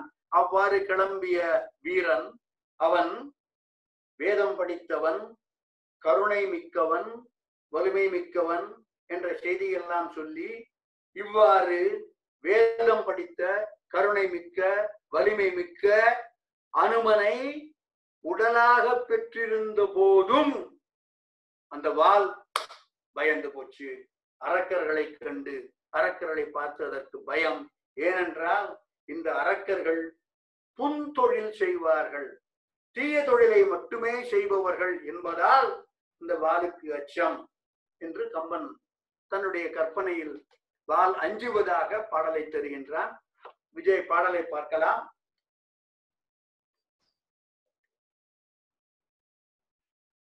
விழித்து பின் வேலை சாவும். அடுத்த பாட்டு முப்பது விழித்து பின் வேலை சாவும். வீரன் வாழ் வேதம் எய்க்கும். அழித்துப்பின் அனுமன் என்றோர். அருந்துணை பெற்றதாயும். கழித்து புன் தொழில் மேல் நின்ற.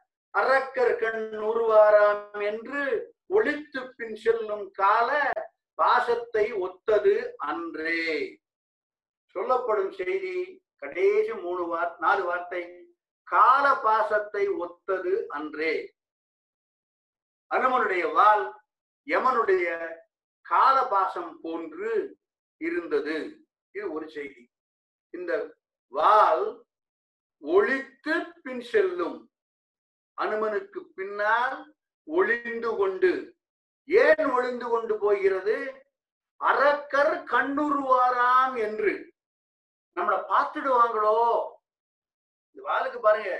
ஆனா அவ்வளவு பெரிய உடம்பு முன்னால போறது அதை பார்க்க மாட்டாங்களா இவங்க? என்ன பார்த்து வாளுக்கு அது தன்னை பற்றிய செய்தி.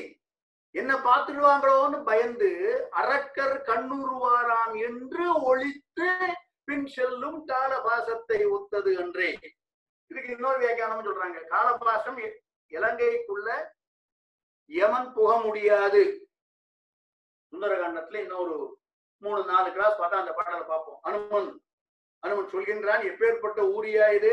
அறம் உள்ளே போகாது மரம் உள்ளே போகாது மரளியும் உள்ளே போக மாட்டான். மரளி என்பவன் யமன் யமன் கூட உள்ள போக மாட்டான் அப்படி அதனால காலபாசம் ஒளிஞ்சிண்டு போறான் அனுமதிக்கு பின்னால் ஒழித்து பின் செல்லும் காலபாசத்தை ஏன் ஒழிக்கிறது என்றால் அரக்கர் கண்ணுருவாராம் என்று. எப்பேற்பட்ட அரக்கர்கள் கழித்து புன்தொழில் மேல் நின்ற புன்தொழில் கெட்ட காரியங்கள் தீமைகள் எப்பொழுதும் தீமைகளையே செய்யக்கூடிய அரக்கர்கள் கண்ணுருவாராம் என்று நன்மை பார்த்து விடுவாரே என்று ஒளிந்து சொல்கிறது. கழித்து புன் தொழில் மேல். இந்த கழித்து என்பதற்கு பல உரையாசிரியர் எல்லா உரையாசிரியர்களும் கல்லை கொடுத்து கழித்த என்று பொருள் எழுதுகிறார்கள். எனக்கு கொஞ்சம் வித்தியாசமா திங்க் பண்ணலாம் தோணுது. புன் தொழில் செய்வதால் கழிப்பு எய்தி தீமை செய்கிறார்கள். அதை ரொம்ப சந்தோஷமாக அதனால கழிப்பு எய்தக்கூடிய நிலையில் உள்ள அரக்கர்கள். புந்தொழில் செய்வதால் கழிக்கின்றவர்கள் கழித்து புந்தொழில் மேல் நின்ற அரக்கர்கள் கண்ணுருவாராம் என்று ஒழித்து பின் செல்லும் காலபாசத்தை ஒத்தது அன்றே. இவ்வளவுக்கும் அந்த வால் எப்பேற்பட்ட வால்? அருந்துணை பெற்றதாயும் அனுமனை அருந்துணையாக பெற்றது. அனுமன் என்று ஓர் அருந்துணை பெற்றதாயும் அனுமன் என்கிற ஒரு மாபெரும் வலிமை உடைய ஆளுக்கு வாழா இருக்கு. அப்படி வலிமை மிகுந்த அனுமனுக்கு இருந்தாலும் கூட அரக்கர்கள் பார்த்துடுவாங்களோன்னு பயந்து போய் ஒளிந்து போய் செல்லும் காலபாசம் போல அனுமனுடைய வாள் செல்கிறது என்பது பாடல் தரும் செய்தி. இதுல முதல் அடிக்கு போவோம். விழுத்து. விழித்து என்றால் கூப்பிடுவது அறை கூவுவது. அந்த மாதிரி அறை கூவி நான் இப்பொழுது கிளம்புகிறேன் என்று ஆரவாரம் செய்து மிகுந்த சப்தம் எழுப்பி அதன் பிறகுதான் அனுமன் கிளம்பினான். முதல் பாட்டுல பார்த்தோம் ஆர்ப்பரித்தான் என்ற ஒரு சொல் இருக்கிறது. அவ்வாறு ஆரவாரம் செய்து மலையை விட்டு நீங்குகிறான். விழித்து சத்தம் போட்டு பின் வேலை தாவும் வேலை என்றால் கடல். அப்பே அவ்விதம் விழித்து வேலையை தாவக்கூடிய வீரனுடைய வாள். அந்த வாளுக்கு உடம்பாய் இருப்பவன் வேதம் எய்க்கும்.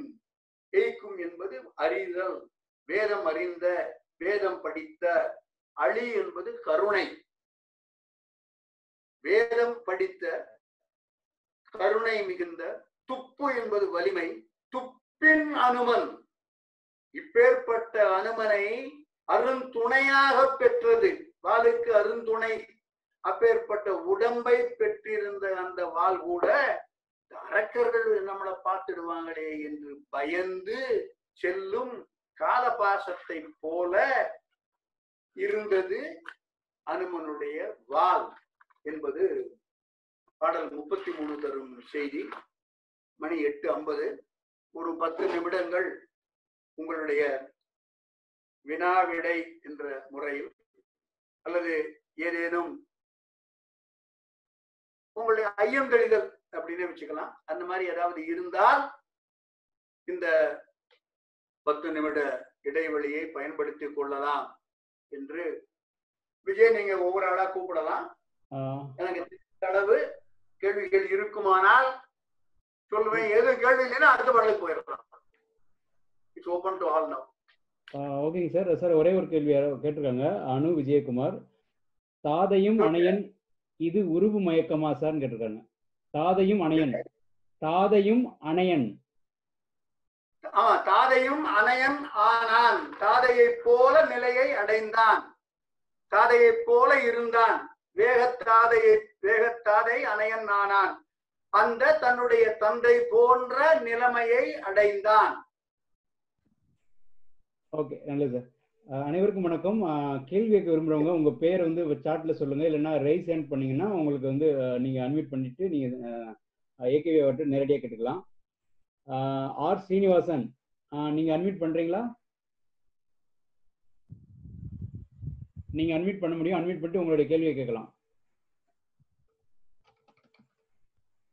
நானே உங்களை அன்மியூட் பண்ணிடுறேன். ஓகே கேளு. ஐயா வணக்கம். கேக்குதா? கேக்குது கேக்குது சொல்லுங்க. ஆ பாசம் அன்றேன்னா அன்றுன்னு அர்த்தமா? இல்ல அன்றோன்னு அர்த்தமா? எந்த எந்த பாடல்? இப்போ பாசம் அணைய அன்றேன்னு வந்து இல்லையா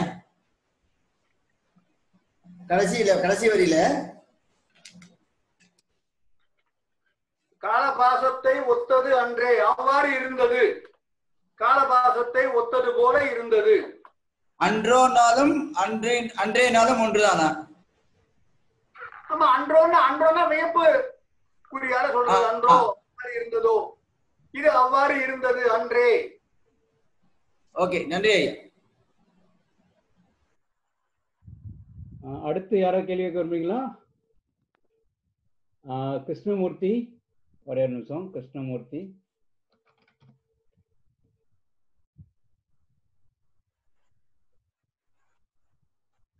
ஓகே கிருஷ்ணமூர்த்தி இப்போ நீங்க கேட்கலாம். விஜய். ஆ சொல்லுங்க குமார். குமார். பேசுறேன். சொல்லுங்க குமார். வரதராஜன் ஐயாட்ட ஒரு கேள்வி. கேளுங்க. முப்பத்தி ரெண்டாவது பாடல். விண்டு காலினால் அளந்த வான் முகடு. அது என்ன? வாமனாவதார்த்தம் சொல்றாங்க.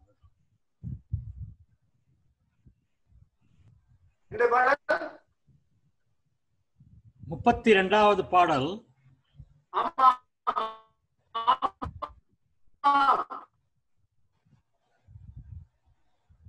வரதராஜன் ஐயா கேக்குதா. வரதராஜன் கேக்குதா? நான் சொன்னேனே ஒரு காலால பூமி முழுக்க அளந்து மற்றொரு காலால அவர் ஆடியோ சரியா கேட்கலையே. ஏகேவி இன்னொரு வாட்டி சொல்லுங்க.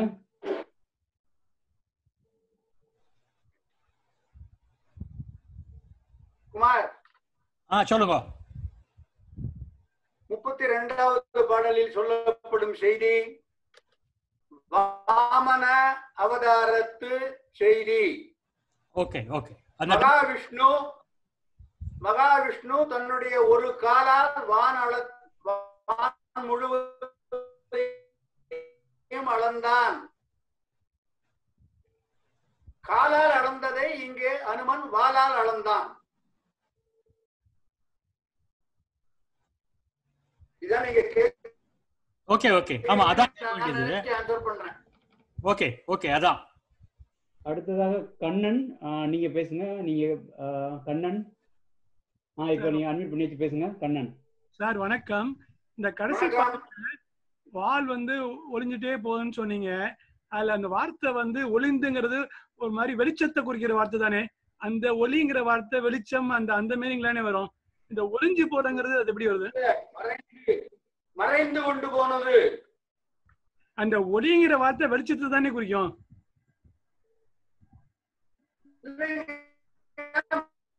மறைந்து போறது ஒளிஞ்சிட்டு இருந்தான்னு சொல்றோமா இல்லையா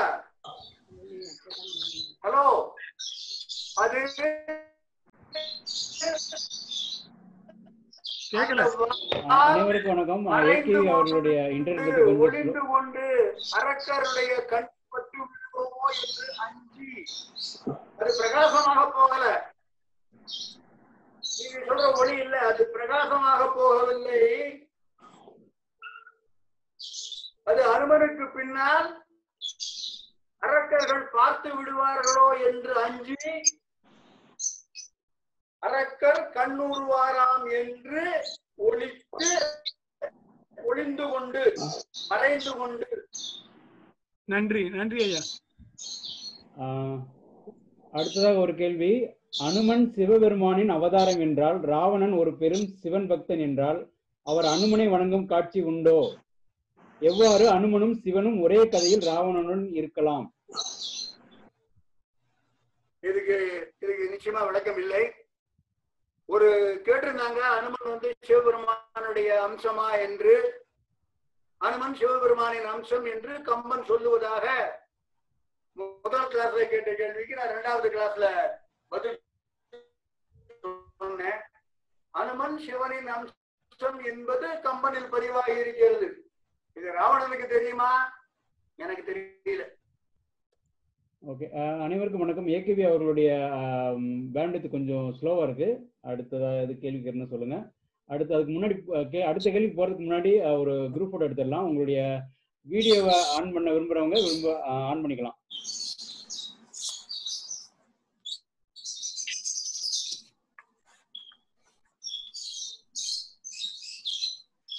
அதே நேரத்தில் ஏதாவது கேள்வி இருந்ததுன்னா கொஞ்சம் தயார்படுத்திக்கலாம் அடுத்து கேட்கறதுக்காக.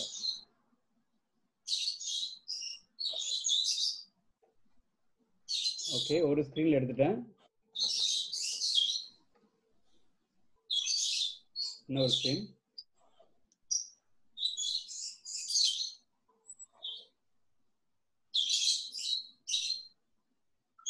வணக்கம் ராஜேஷ். கேக்குதா?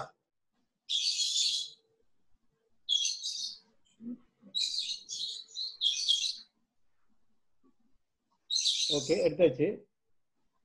அடுத்ததா யாருக்கும் கேள்வி உண்டா? வணக்கம் ஐயா. நான் ஒரு கேள்வி கேட்கணும். சொல்லுங்க. இந்த வடபால் தோன்றும் உவா முழு மதியும் ஒத்தான். அப்படின்னா அந்த முழு மதிய வந்து நவராத முழு மதியம்னு எடுத்துக்கலாமா? ஒளி பொருந்திய முழு நிலா வித்தவுட் மூவிங் அது எனக்கு நிஜமா தெரியலைங்க. இந்த உவாங்கிற வார்த்தைக்கு என்ன பொருள்னு நான் இன்னும் தேடின்னு இருக்கேன். அதுதான் நவராத நிலவுன்னு எடுத்துக்கலாமான்னு கேக்குறேன். என்ன மாதிரி நிலவு?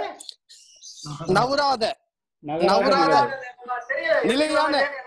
நான் வந்து அடுத்த கிளாஸ்ல தான் இன்னும் இன்னும் தேடிட்டு இருக்கேன். உவாங்கிறதுக்கு என்ன பொருள் அப்படின்னு உரையாசிரியர்கள் எல்லாரும் நான் ரெண்டு மூணு உரையாசிரியரை பார்க்கிறேன். ஒரே ஒ- ஒரே ஒரு உரையாசிரியரை மட்டும் நான் பார்க்கல. எல்லாருமே உவாமதி என்றால் முழுமதி பூர்ண சந்திரன் என்றுதான் எழுதுகிறார்கள். அகராதியில போய் பார்த்தேன். உவாங்கிற வார்த்தைக்கு உவாமதின்னு தான் போட்டிருக்காங்க. உவாமதின்னு போட்டு முழுநிலவு பூர்ண சந்திரன் என்று சொல்கிறார்கள். அதை இன்னும் சிந்திக்கப்பட வேண்டும். நீங்க சொல்ற மாதிரி இருக்குமா இல்லையான்னு எனக்கு இல்லைன்னு சொல்ல முடியல. அப்படித்தான் என்று அடுத்து சொல்லவும் முடியவில்லை என்ன சரி நன்றி ஐயா. அணையாத நிலவு நகராத நிலவுன்னு சொன்னா அது உவா. தெரியலைங்க அந்த பொருள் தெரியல. அந்த அந்த சொல்லக்குண்டான பொருள் இன்னும் சிந்திக்கப்பட வேண்டும். நன்றி நன்றி. ஆஹ், அடுத்த விஜய் குமார் பேசுறேன். ஆஹ், சொல்லுங்க குமார். அந்த ஏகேவையோடைய பேண்ட் விட்டு இம்ப்ரூவ் பண்ண முடியுமா நம்மளால? இப்போ இல்ல இல்ல. அது அவருடைய இது நம்மளால எதுவும் பண்ண முடியாது. அஹ், இப்போ சரியாயிடுச்சு இப்போ சரியாயிடுச்சு யா ஆஹ், ஓகே அடுத்த யார் கேள்வி கேக்குறீங்களா ஒரு கேள்வி சார் சொல்லுங்க.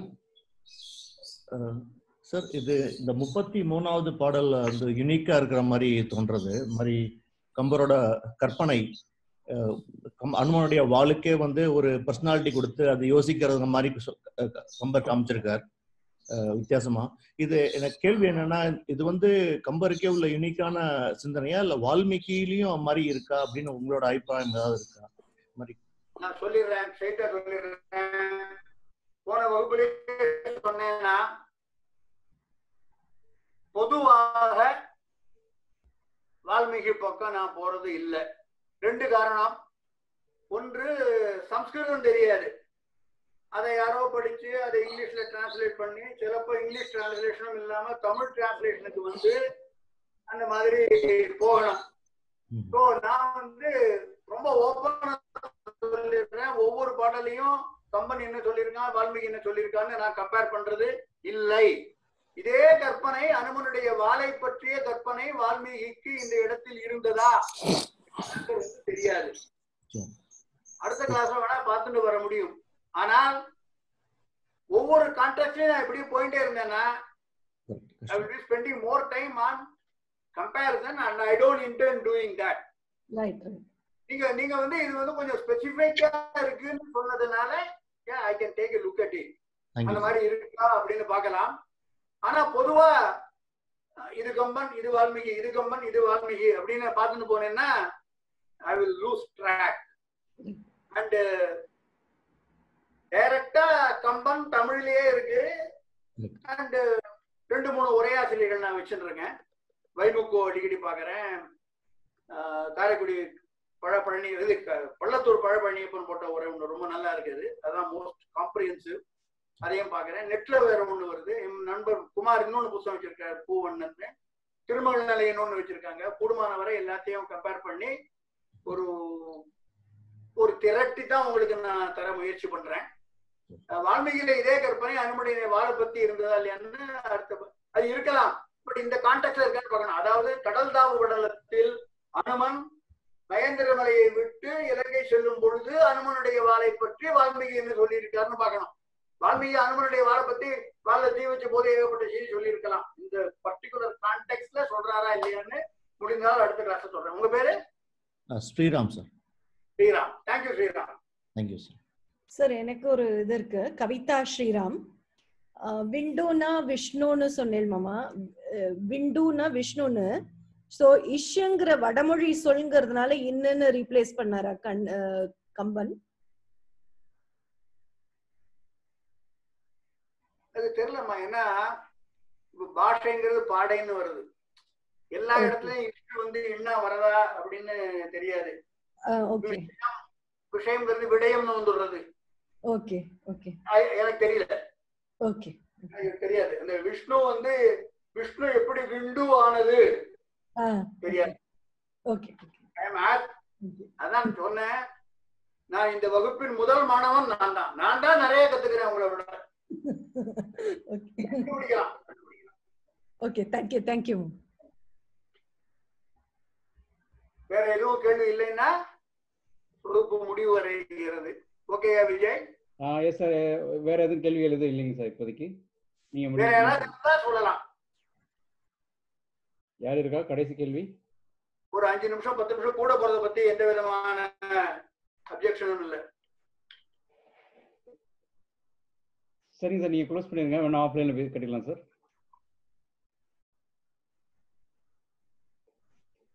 ஓகே அனு விஜயகுமார் கேள்வி கேட்டிருக்காங்க.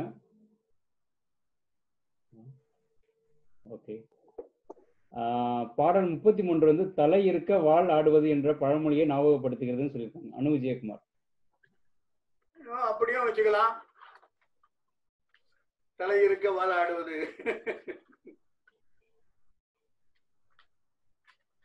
அதாவது இவ்வளவு பெரிய உடம்பு இருக்குன்னு அந்த வாளுக்கு தெரியல.